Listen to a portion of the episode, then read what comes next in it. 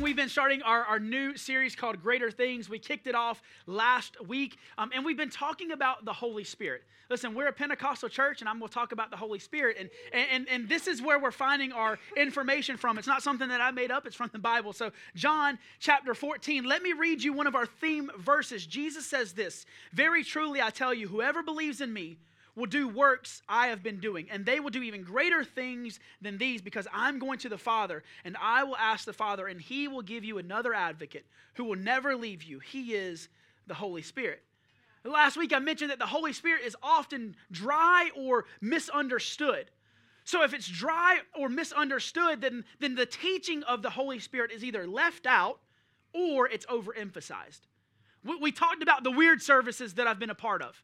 Many of you can, can remember back to some weird Pentecostal, maybe spirit craziness that you've been a part of. But I can also remember back to the spirit filled services that absolutely changed my life. I've seen both. I've seen the, the overemphasized services, and then I've also seen the very real and tangible services. I taught last week that the Spirit is always pointing to the Son, and the Son is always pointing to the Father. When I started writing this series, I thought that this series was going to be mostly about the Holy Spirit, and it is, but what I didn't realize that in this passage, Jesus is pointing to the Holy Spirit, but he is also continually referencing the Father. In fact, think about John chapter 14 in its context. Jesus references the Father 26 times. Even in our theme verse, Jesus says, Because I'm going to the Father, and I will ask the Father, and he will give you another advocate that will never leave you. And that's the Holy Spirit.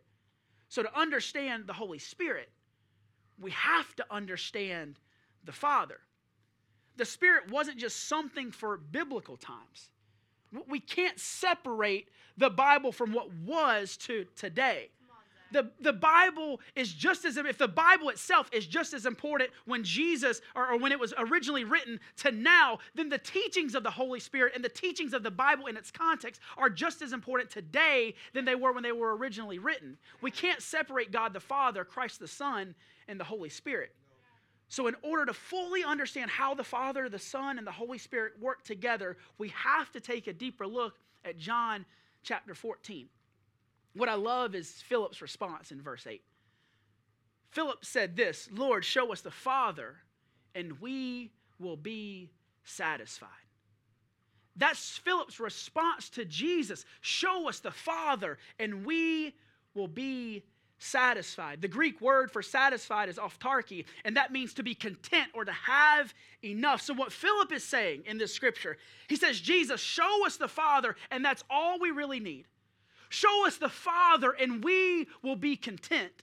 Show us the Father, and we will be satisfied.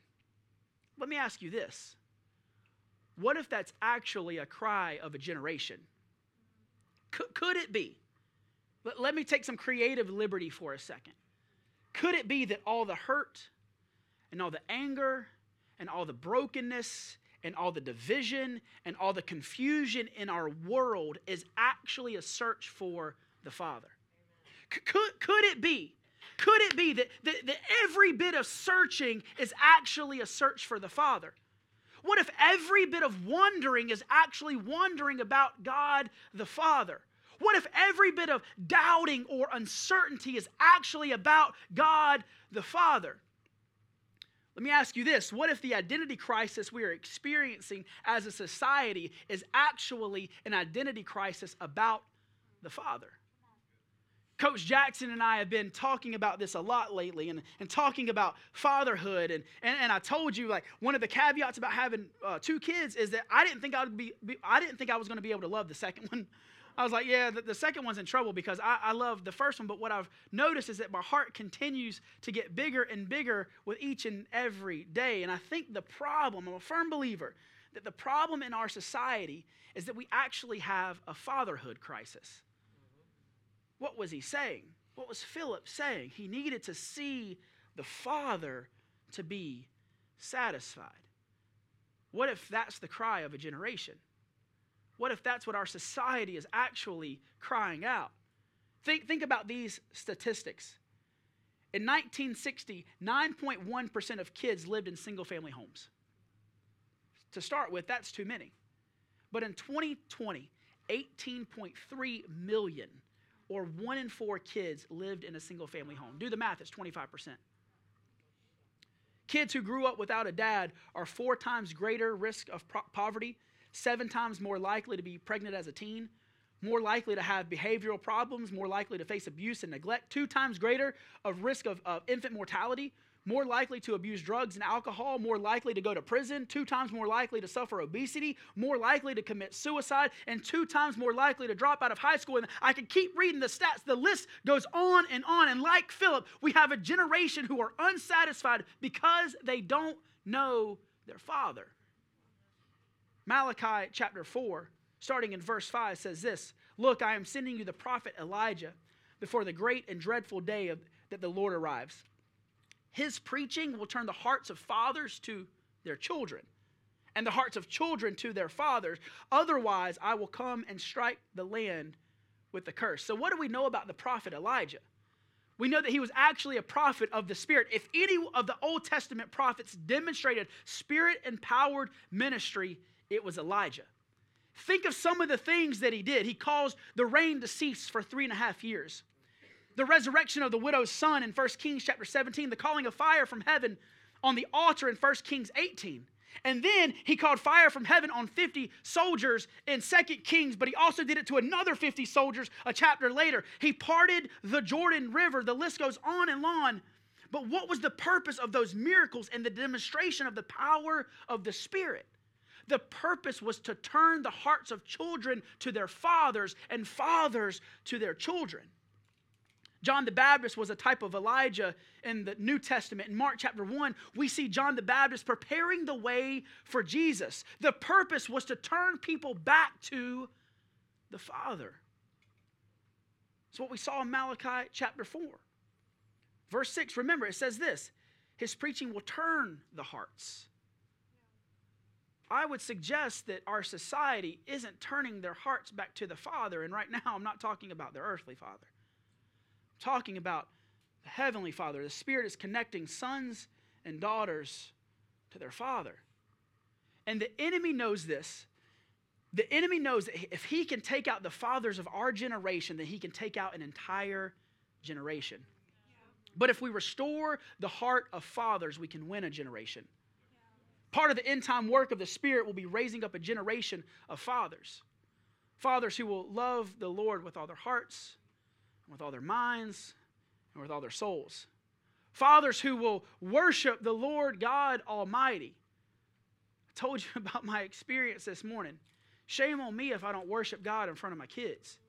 Sh- shame on me, not the church, not, not kids' church. Shame on the parent.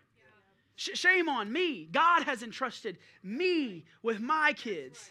I can't rely on the school system. I can't rely on the church system. I have to rely on my devotional life. I have to rely on my worship life. I have to rely on the, the, the four walls that, that my girls live in. That, that's what I've been entrusted. Fathers who will love and honor their wives, fathers who will lead and guide their kids.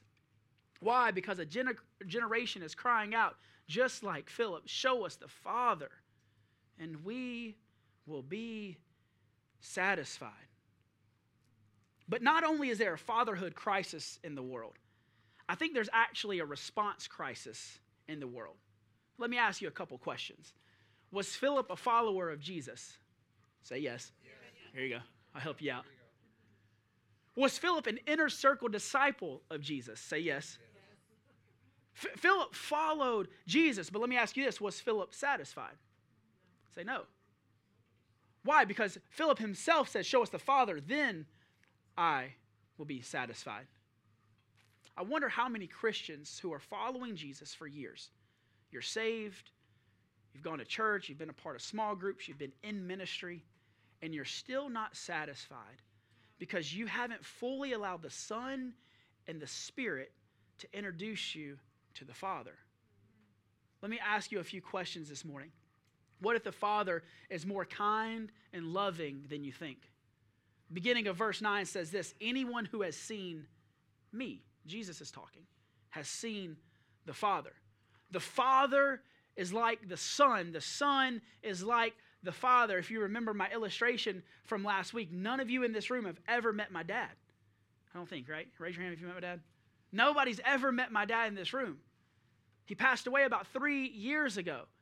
But I, I told you this if you've seen me, you've seen my dad. If you've been in a vehicle with me, I drive, it drives me nuts. I drive like my dad. I, I hold my hand on the steering wheel like my dad.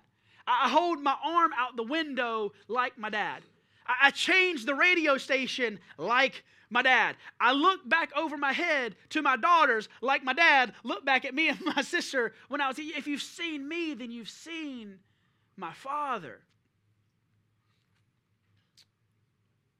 I've had many conversations with people doing ministry throughout the past few years. Even, even back in high school, I remember having these conversations. And individuals would say something like this I can get with Jesus because Jesus seems nice. Jesus seems loving, but I can't, I can't get with God. The idea of God scares me. I, I think that God is always angry. So the individuals feel caught between the deepest longing of their soul and the fear of where that search will actually lead. There's a book that I picked up. It's called Darth Vader and Son. It's a, it's a kid's book. And uh, the, the idea, all the Star Wars fans kind of just looked up like, huh, that's cute. But the idea of, of, this book is that, is that Luke Skywalker is trying to find his dad. It's just kind of in cartoon version. But what I picked up out of this book is this Luke's whole journey was I want to know my father, but I'm afraid of what he's like. I want to know my father, but I'm afraid of what he's like. And I think there's many people in this room that that's the way that you approach God. I want to know my father, but I'm afraid, I'm afraid of what he's like. I feel like he's always angry with me. Jesus is the one that forgives me, and God's always angry at me. You feel something along the lines of God is just a tyrant, or I can never do enough to please him. But, but what if I ask you this question? What if the Spirit has been drawing you to the Father all your life? The back end of verse 9, going into verse 11, uh, 11 let me read it to you. How can you say, Show us the Father? Again, Jesus is talking. Don't you believe that I am in the Father and the Father is in me? The words I say to you, I do not speak on my own authority. Rather, it is the Father living in me who is doing his work. Believe me when I say that I am in the Father and the Father is in me. Or at least believe on the evidence of the works themselves. If you're not going to believe me, at least believe in the evidence that I show. So, the question I have back to each and every single person today is Do you believe you have a Father who loves you? See, many of us would hesitate. If you're like me, I didn't grow up in the church. Started talking about God. I'm like, I don't know if He likes me or not. Bad stuff happens. I, I, I, don't, I don't know. Does God like me? Is God, is God mad at me? And then I would ask myself questions like this How could God allow all the bad in the world? If there is a good God, then why is there so much suffering? You guys ever ask those questions? Hey, if there's a good God, then why is there so much pain? If there's a good God, then why are there so many people dying of starvation? If there's a good God, then why did the Holocaust happen? If there's a good God, then why did 9 11 happen? If there's a good God, then why are there still wars and genocide? If there's a good God, then why are people sexually abused? If there's a good God, then why do, why do dads leave families? If there's a good God, then why do marriages fall apart? If there's a good God, then why wasn't my grandmother healed from cancer? Fill in your own blank. If there's a good God, then why? Early on in his career, Steve Jobs picked up a time, or excuse me, a Life magazine. And on the front of this Life magazine, there was a picture of starving children, and he stormed into a church and he went straight to the pastor and he says, Pastor, does God know about this? As he hung up, held up the magazine. Pastor responded, Yes, God knows. So, why is God allowing this to ha- happen? Why is God silent? Now, here's the problem the problem is that pain is real. The, the problem is that evil is real. Problems are real and evident in this world, but, but church, so is the answer. the answer is also real and tangible and evident. See, we can simplify the problem. We can simplify that people are hungry and they need to be fed. We can simplify that abuse is, is wrong and we need to take care of it. We can simplify, well, that marriage is just falling apart. We can simplify, well, well, that kid is just running from the Lord. We can simplify whatever we need to take the ownership off of ourselves. Well, that's just the way that it is. We can simplify the problem, but we can also simplify the answer. We, we don't want to simplify the answer because if we simplify the answer, then that puts ownership back on us. But this is what I know to be true I know that the devil is real. I, I know that that's why there's pain and there's suffering. I also know this that humanity was created with a choice. But more than both of those, I know this that God's answer is the cross. The answer is in the evidence, and the evidence is in the cross. The ultimate evidence of a loving and kind and generous Father is what happened on the cross. See, we can simplify the problem, but we don't want to simplify the answer. And what God has said is, I have already simplified the answer. But as soon as we turn away from the cross, as soon as society turns away from Jesus, as soon as we turn away from what God intended, then we no longer have the answer we wonder, we wonder why in our society we don't have the answer to all of these questions. Why do they continue to happen? I would suggest that too many people are running from the answer. They're running from Jesus. They're running from the cross. The answer is and always will be Jesus. Let me ask you this what if the Father is closer than you think? Going back to verse 9, Jesus answered, Don't you know me, Philip? Even after I've been among you for such a long time? What if what you've been looking for is already in your life? Th- think of Jesus' response to Philip. Don't you know me, Philip? Don't you know me, Stacy? What if God says, Don't you know me, Mackenzie? Don't you know me, Matt? Don't, don't, don't you know me? And he calls Philip out by name. Jesus didn't say something along the lines of, Don't you know me, random guy? Don't you know me, random disciple? Jesus called Philip out intentionally. And it was meaningful that Jesus says Philip's name because the longing for identity is a longing for the Father. All we're longing for is for someone to call our name, and your identity is found when someone calls your name. Your identity is found in your name with parents in the room. You've recognized it. You can't just say, hey, y'all come downstairs, and the kids don't come downstairs. But if I say, hey, Piper Gray, yes, sir, like she, she jumps. When I call her name, she jumps. Any parents in the room, when you call your kid's name, they jump. They respond a little, they respond a little differently. This time of year, there's a lot of graduations going on. And I've seen I've seen these graduations posted everywhere. Y'all know the ones I'm talking about. My four-year-old just graduated kindergarten. It's kindergarten. Uh, full disclosure, I'm gonna be that parent when my kid graduates kindergarten. I'm posting my kid graduated kindergarten. But I've also seen stuff like, oh my my kid, they'll call him out by name, just graduated swim class. It's swim class, they didn't graduate. you know what I'm saying?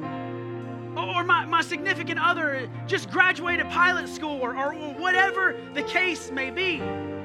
I've seen, I've seen people recently post about their kids graduating boot camp. I remember graduating boot camp as a Marine. It was one of the most exciting days of my life. But then you have your normal graduations, like your regular ones. And Stacy, I, I saw what you posted this past week about your son. You're like, he's he's graduating in two weeks. P.S. It's less than that now. And then, and then Sam, I got, I told your wife this morning, I got, I got the card in the mail. And, and your son's graduating. I can't believe he's graduating. I can't believe it. Drop your eyes a little bit. He's, gra- he's graduating. I remember when he walked in as a freshman when we started the church. He's graduating now. I remember when your son first came. He's graduating now. Y'all, did y'all have any crazy parents at your graduations? Because I did. At, my graduation, there was a rule with, with families. if you screamed out your kid's name or you cheered for them when their name was called out, then you were asked to leave the building. So that's literally that's literally what happened. I guess the idea we were a huge school trying to get everybody through in a timely manner and all that good stuff, but this is what happened. And it didn't fail. My family was one of them. As soon as the name was called, you would hear families just erupt. They would roar, they would cheer, they would just scream to the top of their lungs. And, and if you were like my belligerent family, you had an air horn. And you would just, like, you would just, like, you would just go to town. You would just celebrate when their name was called. Then you would see, like, the little, like, rent a cop kind of like walk over, like, and they're like, nah, don't worry about it, we're leaving. like, like every like family after family would just kind of escort themselves out. But it was wild when someone's name was called. Can you imagine when your son's name called? Can you imagine when your son's name's gonna be called and he's gonna walk across the stage? You're gonna have a sense of joy. You're going to have a sense of pride. Maybe you've been to a graduation before and you've, you've heard someone's name being called and you knew that person. You were happy for that person. Their name was called. There was a different kind of pride and a different kind of honor. But there's power. There's power when a name is called. There's a sense of pride when your name is called. There's a sense of accomplishment when your name is called. I would give anything to hear my dad call my name one more time. My sister, my sister and I have a couple voicemails that, that our dad left us. I listen to them occasionally. Hey son, it's your old man just giving you a call. Call me back. Hey son, just call and tell you I love you. I can just hear my name being called. I remember playing baseball and I could hear my name being called by my dad. Zach, yes sir. Like everybody could be screaming something, but but if my dad called my name, I just my ears perked up. Something about your name being called by your father. Across this room, if everyone would just stand for just a second. Every head bowed and every eye closed. What if what if the entire time, all the way through your life, the Father has been calling out your name? Because names give identity, and identity gives purpose. What if the Father has been calling your name? What if you've been walking through life and, like Philip, you've said something along the lines of, Show us the Father and I'll be satisfied? God, if you're really there, show yourself and I'll be satisfied. God, reveal yourself to me and I'll be satisfied. What I love about the Father is He always answers. What I love about the Father is that Scripture says that He bends His ear towards heaven and He hears your cries and He hears your prayers. What if? What if the Father has always been calling your name? Listen, maybe you had a rough childhood. Maybe there's seasons of your life or even now that you didn't get along with your father. Maybe you've projected your emotions of your earthly father on your heavenly father. Maybe you're in the room and you just didn't have a good representation of what an earthly father really is. Can I tell you that he's calling your name? Can, can I tell you that he does want to have a relationship with you? regardless, good, bad, or ugly, regardless of the relationship that you have with your earthly father, your heavenly father loves you.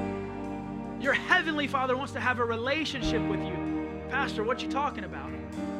And we, we believe, we believe that stepping into a relationship with the Father is one of the most important things that you can ever do in your entire life. So on the count of three, this is what I'm going to ask.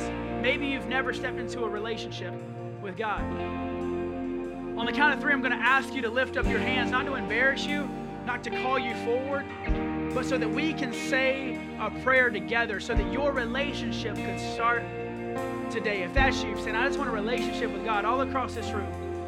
Count of three, let's raise our hands. Ready? One, two, three. If that's you, maybe you're in overflow, just slip up that hand. If you're watching online, send us a message. And then let's say this prayer collectively. Can we say, God, I need you. Come into my life and forgive me of my sins. Help me to live wide awake to your love and fully alive to my purpose. And all God's people said, Amen and amen. Let's step back into worship.